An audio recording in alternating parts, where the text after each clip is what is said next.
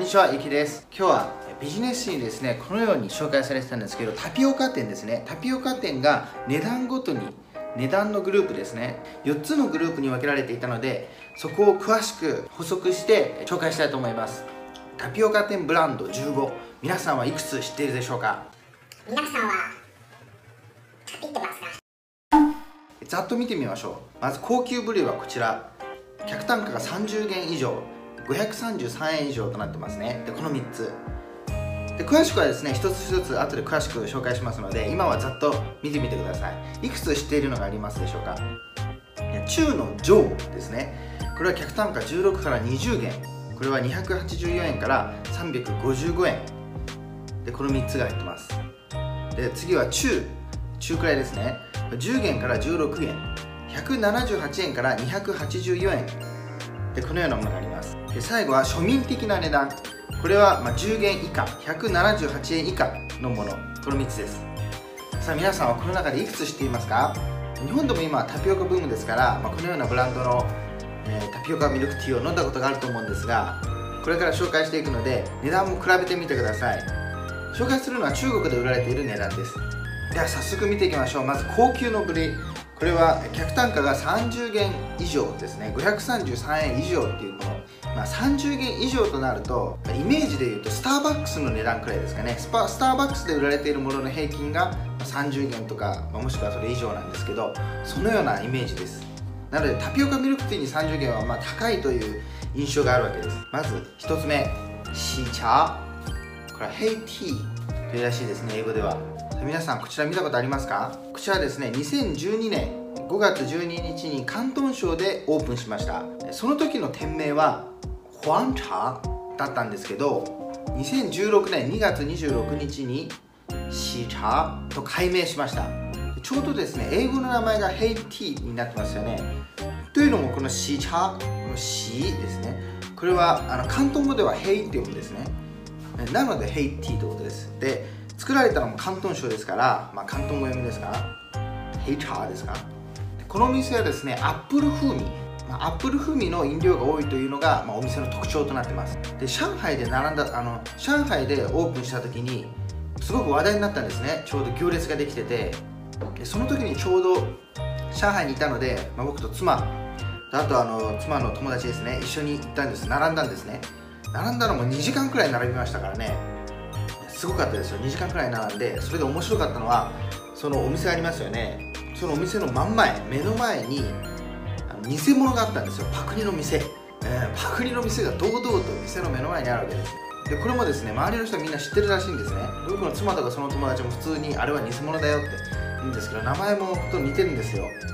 で当時はですねたくさんそういった、まあ、パクったお店が出てきたらしいんですね。しかしあの値段も安く設定しているのであのそれを知ってて偽物だと知っててそこで買う安いからという人も多かったそうです。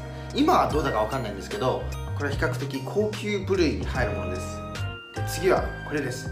なゆきの茶。英語名もなゆきっていうんですがこれはですね2015年広東省深センで誕生しました。ターゲットを20から35歳の女性に設定しミルクティーと菓子パンというセットが人気を呼びました。まあ、日本で食べられるような感じですね。でこれはですねあの僕も一度あの妻と行ったんですがその時はですねあの、まあ、日本のブランドだと思ったんですね。見た目もそうじゃないですか。中で売ってるものもあの日本のパン屋さんで売ってるようなパンとか売ってるんですね。なので日本のだと思ったんですけどこれはまあ違うらしいですね。中国のブランド。でこのようにですね日本風にして売るウェルシーっていうんですね。偽日本風なんていうんですけどわざあえて日本風にすることで、まあ、成功する場合もありますが失敗する場合もあります。これは以前もご紹介しましたが成功例はこちらですね。元気森林という炭酸飲料水砂糖を使わない炭酸飲料水なんですがこれコーラより美味しいと言われているものでもう一つはこちらです。こちらはこちらもですね、まあ、炭酸飲料水なんですけど桃ですね。桃あのピーチ味の桃の原産地を日本の福島として大ブーイングを呼んだという話ですね、2つ成功例と失敗例として、ぜひ見比べてみてください。でこの店はですね全体的に少女風少女スタイルとして先ほどのシーチャーと差別化を図っているわけです。でターゲットも女性ですね。若い女性。で若い女性をターゲットに絞るというのは今では、まあ、このマーケティングの常識となっているわけで以前もご紹介しましたがこちらですね。今の若い女の子たちも低アルコールですね。でほろ酔い気分を味わいたいと。今までお酒というのは消費者が男性が中心であったんですけど今はもうそれが女性に変わったと。それで、ま、消費ですね。消費をする、まあ、ランキングと言いましょうか。こんな感じなんです、えー、こんな感じで、まあ、若い女の子の方が消費が大きいとターゲットにするなら若い女の子にすべきと、えー、その次は子供。子供商品ですね。お母さんとかが買ってくんですね。それで次は若い奥さん、えー、奥さん向けに。でこちらも以前紹介しましたね。あの妊婦さんをターゲットにして成功したヨーグルトもありました。で次はお年寄りですね。お年寄りはお年寄りをターゲットにして成功したあの羊ミルクというのもありました。そして次は犬です。ペット商品ですね。ペット商品も今中国ではペットブームですからこのような、まあ、たくさんあるわけですね。で男性男性はですねもうほとんど消費のターゲットにあまりならないと。ビジネスで紹介されたのはアダルトグッズは男性消費者が多いそうでこちらはですねブログで紹介してます。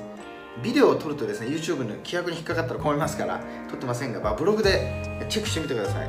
でこのなゆきの茶お店の感じはこんな感じです。少女風ですね。だから創業者も女性の方なんですね。若い女性の方です。でこちらのパンもですね、まあ、日本の菓子パンとかコンビニとかでありそうなパンですよね。日本風ということです。次はルールー茶英語名もこれは何て読むんだか分かりません。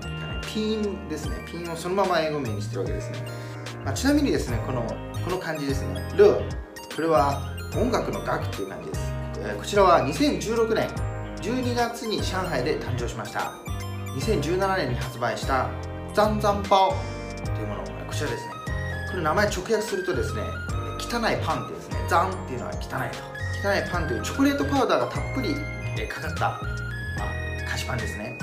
結構美味しいんですよ。これ流行って僕も好きで食べてましたよ。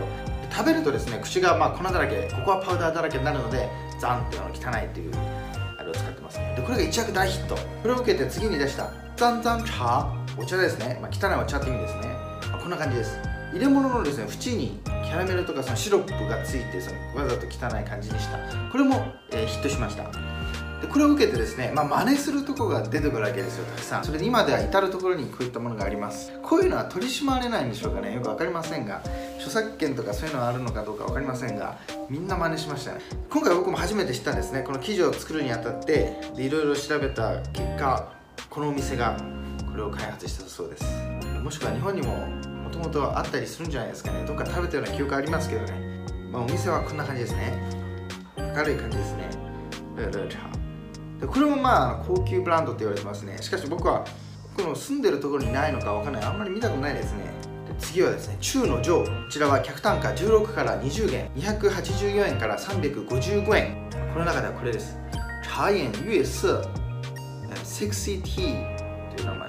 面白い名前ですね。こちらはですね2013年10月8日に湖南省調査市にオープンしました。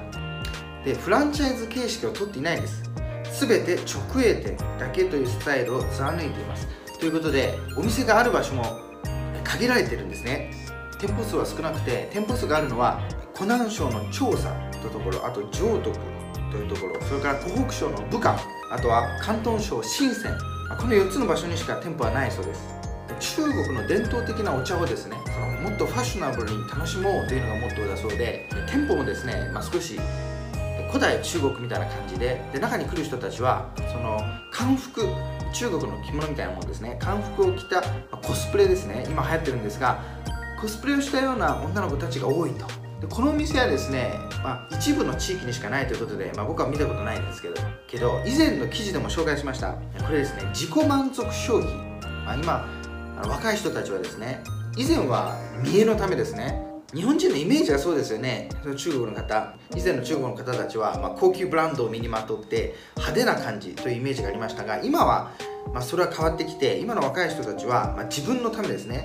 似合っていなくても着心地が良ければいい。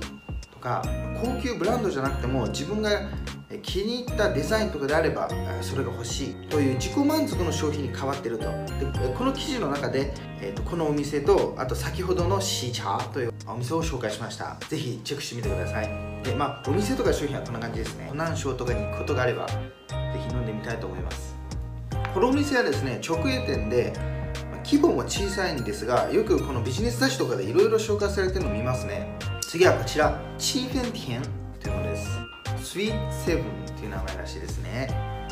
こちらはですね2006年に江蘇省の蘇州でオープンしその時の店名はシエジー甜品という名前でしたが2015年3月チーフェンティエンと改名しマンゴーを専門に扱うお店になりました、えーまあ、こちらはマンゴー専門のお店というらしいですね。面白いのはお店こんな感じなんですよ。黄色いんですね。これは見たことありますね。記憶があります。マンゴー色してるんですよ。お店も黄色くて。だから目立つんですよ。なのでこの店は印象に残ってますね。僕は妻と1回1回か2回行きましたね。デパートの中には、まあ、必ずと言っていいほどあのあると思いますね。このお店。で次は茶百道というお店。でこちらは2008年に四川省で誕生したこのブランドは今では中国全土に4000店舗以上あり全ての主要都市を制覇したと言われています。2008年に四川省でオープンしましたからそこから14年近く経つわけですね。それで4000店舗以上と茶百道特徴はですね1リットルサイズの飲料があるということです。ビッグサイズですね。このお店はですね茶百道見たことあるんでしょうけど印象にない。これはま15個あの紹介されてるんですが僕もですね中国に住んで10年近くなるんですが見たことないのもいくつかありましたね。皆さんはどうでしょうか？これ日本にあるんでしょうかね？日本にいくつかいくつあるのかよく分かりませんが。では次です。中客単価10から16円178円から284円。まず1つ目ココドクというお店。こちらは日本でもありますね。日本に帰った時によく見ますね。ここちなみにうちの犬もココって言うんですけどね。これからつけたんですけど。今寝てるんでね映せませんがここですね。これ皆さんこれ飲んだことあるんじゃないですかね。日本でタピオカといったらここの店なんですか？もしくは分かりませんがここです。でこれはですね1997年5月に台湾の淡水というところで誕生しました。2007年に江蘇省の蘇州にオープンし世界に進出していくようになりました。もともとは台湾のお店です。でこれはですね僕自身今まで飲んできたタピオカティーといったらこのブランドがおそらく1位を2位を争うんじゃないかと。次に紹介するブランドと、まあ、この、えーココどちらかなんですね1位か2位飲むと言ったらこれですね。このココはですね僕は中国に10年前ですね10年前中国留学したんですがその時からメジャーでしたねこのココっていうのは。なので結構飲んでます。皆さんは好きですかココまあタピオカ自体は好きじゃないんですがちなみに皆さんタピオカは何でできてるか知ってますか？これキャッサバという芋なんですあれね。しかし、まあ、このように売られてるのチェーン店のは分かりませんね。なんかでんぷんかなんかのあれで作ってるって聞いたことありますけどね。で思い出したのはですね以前あの留学してる時にそのタピオカ店ですね。留学生たちとったんですよ。でその中のシンガポール人の人が教えてくれたんですけどシンガポールではタピオカ禁止されたよなんて言ってなんで？って言ったらそのタピオカっていうのは体に悪いらしいですね。その作る工程とか、まあ、過程ですね。その本当のタピオカはキャッサバっていう芋で作るんですけどそうじゃない場合はでんぷんの粉とか、まあ、いろんな添加物があるあるらしくシンガポールでは禁止されたと言ってました。聞いたのは10年前ですから今は分かりませんが。であとこのお店はですね僕はカナダのバンクーバーに行った時もこれがあったんですよ。ここ。このロゴがついた店があってですねびっくりしましたね。世界中にあるんですね。で、えー僕の妻の実家ですね。田舎なんですけどそこにもあるんですねここが。なので便利ですね。帰った時はよくここで飲みますね、まあ中国もどこにもあります田舎にもありますからね。で面白いことにですね店舗で直接買うよりも出前みたいな形で配達してもらった方が値段が安く済むんです。不思議ですよね。以前ブログで紹介したんですよ。こちらこちらですね。中国移住。中国が日本より住みやすいと思う理由5選。在住10年以上の筆者の実体験というブログがあるんですがぜひそちらをチェックしてみてください。下の概要欄に貼ってあります。で次はですねこちらいい点点というですね。いい点点というのはまあ少しっていう意味です。中国語で1994年に台湾の台南で誕生し台湾での店名はルスランですが中国大陸ではこの名前での商標登録が他の店にされていたため名前をイーデンデンにしています。ちなみにですねこのイーデンデンデンですね。この漢字は点という漢字の反対字になります。中国ではこの反対字あんま使えませんから、まあ、台湾から台湾で作られたお店ですからあえてこの反対字を使っているんでしょうね。ロゴもこんな感じですね。台湾ではこの左側ですね。50嵐ですか、えーまあ、この名前。で中国大陸ではこちらです。そうですね。僕も台湾に行った時ですねこのイーデンデンがなくて台湾のブランドだっていうのは知ってたんですがイーデンデンっていうのはなくて台湾の友達にですねイーデンデン知ってるってよく飲んだよなんて言っても知らないって言うんですよ。イーデンデンええー、と思ったら名前が違うわけですね。このウスナンっていうのはたくさんありましたよ台湾で。でこのブランドも僕はよく飲んでますね。で最初はココが主流だったんですねこっちで。でその後にイーデンデンこの店が主流になってよく飲みましたね。たくさん飲んでますね。イーデンデンの方が多いかな。で面白いのはですね僕の妻が以前この店ですねイーデンデンでバイトしてたんですよ、えー、その時に言ってたのは中の正社員の人たちは台湾の本部から派遣された台湾人たちだと言ってましたね。それ面白いですね。なのでそのメモとかメモ書きとかも全て反対人。字で書かれるんですね、まあ、中国は反対字反対字っていうのがあって使われる漢字も違うんですね。なので台湾式の反対字を書いてで妻はあの大陸の人間ですからその簡体字っていうのを書くと読めないのがあったりしていろいろ聞かれたりして面白かったなんて言ってました。で例えばこの反対字と簡体字についてはブログで以前紹介しましたのでぜひ下の概要欄からチェックしてみてください。一覧表を作りましたよ。お店はこんな感じですね。濃い深緑が特徴ですね。一目ですぐ分かるんですね。いいね次はこちらのこのお店ですね。朱意烧仙草というお店。英語名は朱意 T-licious ですね。Delicious じゃないですね。T-licious 面白いですね。このお店です。このお店は僕は見たことないですね。2007年に四川省で誕生し当初の店名はバーシュウドゥ T 仙草专卖でしたが2017年に現在の朱意烧仙草に改名されました。ということです。以前と名前が違うらしいですね、まあ、こちらもですね僕はあんま見たことないですね。このお店は。で2022年にはすでに中国全土で5000店舗を出したと発表されています。お店はこんな感じですね。5000店舗もあって見たことないと面白いですね、まあ、見たことあるんでしょうけどあんま記憶にないんですね、たくさんのブランドありますからここではまあ15種類が紹介されてるわけですけどもっとありますからね。なので、まあ、大量にあってよくあんま気に留めないっていうのもありますね、まあ、今度見つけたら入ってみようと思います。次はこれです。グーミン英語名はグッミーですか？こちらは2010年に、えー、浙江省で誕生しました。僕が住んでるのも浙江省なのでこのブランドはたくさん見かけるんですがちょうどですね最近の僕と妻の、まあ、ブームでもありますね。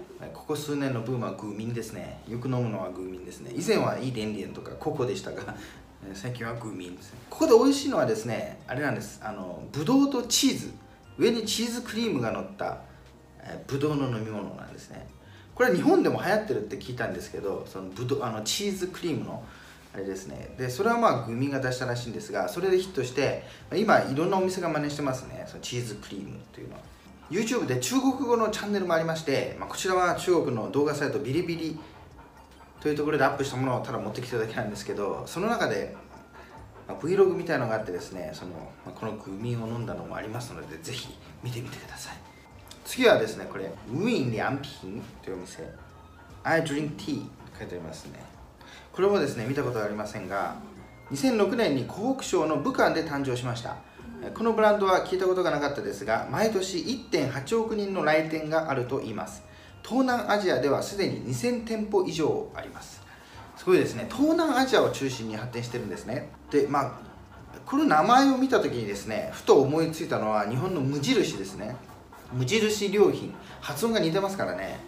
無印ちなみにですね中国の無印良品はウイン良品ですね。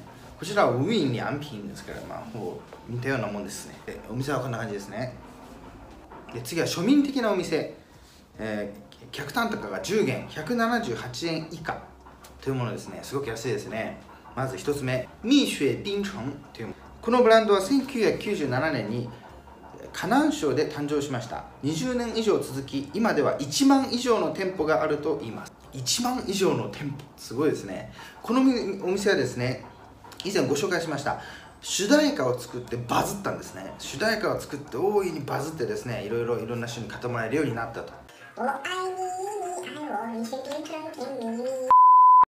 という歌です。有名なのは、まあ、先ほどの動画でも紹介しますが3元53円のソフトクリームがあるんですね。こちらです。